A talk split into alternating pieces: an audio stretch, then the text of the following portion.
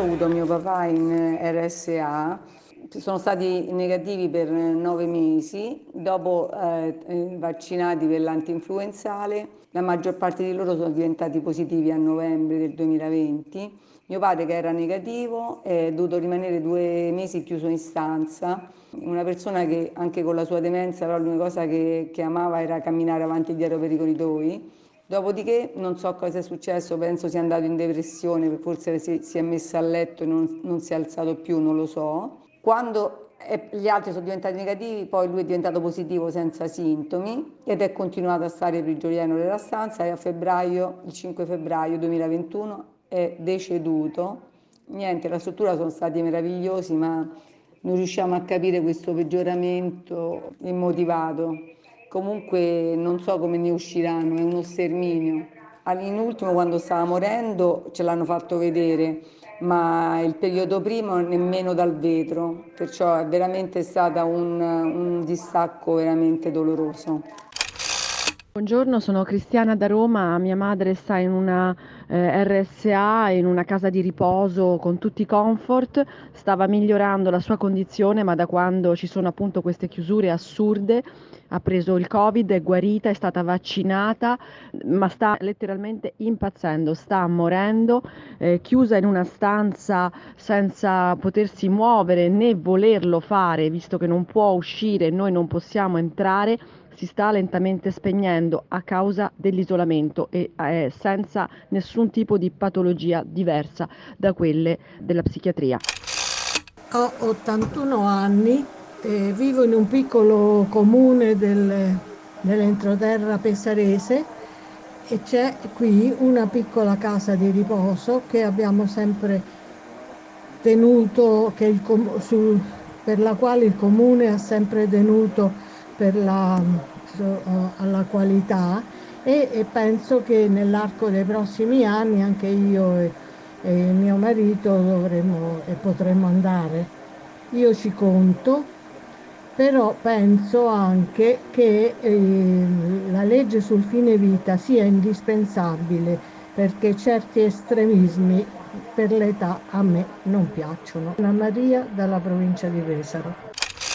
Buongiorno, sono Alessia, chiamo da Trento. Ho una nonna che è da poco entrata in una RSA qua in Trentino, è entrata a novembre e io sono riuscita a vederla soltanto qualche giorno fa per causa il fatto che per un periodo sono stati chiusi e da quando hanno aperto si poteva prenotare solo due giorni prima la visita e non abitando vicino, insomma, avevo difficoltà.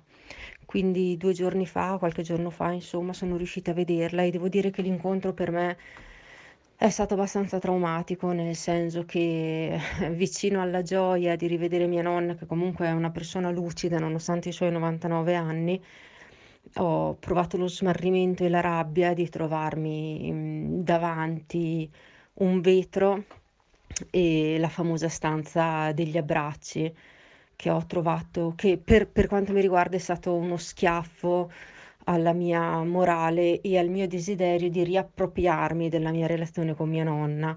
Ora io non chiedo di andare a abbracciare e baciare, ma mia nonna baciava il telo quando io mi avvicinavo, baciava un pezzo di plastica e questa cosa mi ha profondamente ferita.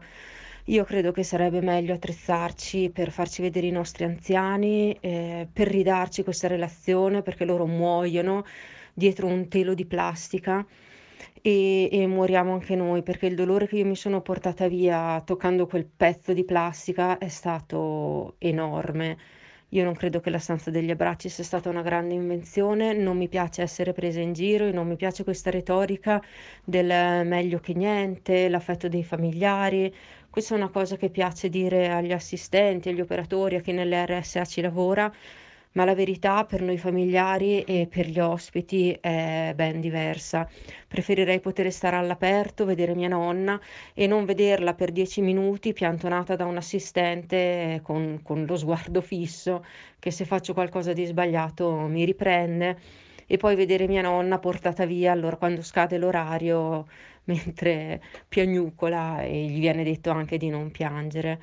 Insomma, la situazione anche in Trentino è tutt'altro che che positiva. mm, mi dispiace essere fuori dal coro, però mm, è stato veramente pesante eh, trovarmi divisa da quel telo. Cara città, buongiorno. Sto ascoltando e vedo che ogni giorno qualcuno casca giù dal pero, ma insomma, di fronte a questi gravi problemi irrisolti, adesso risaliti alla ribalta per via dell'epidemia, non vi viene in mente che c'è una legge 833 del 78 che ancora attende di essere attuata completamente e che magari aiuterebbe nelle circostanze? Ciao, Pola.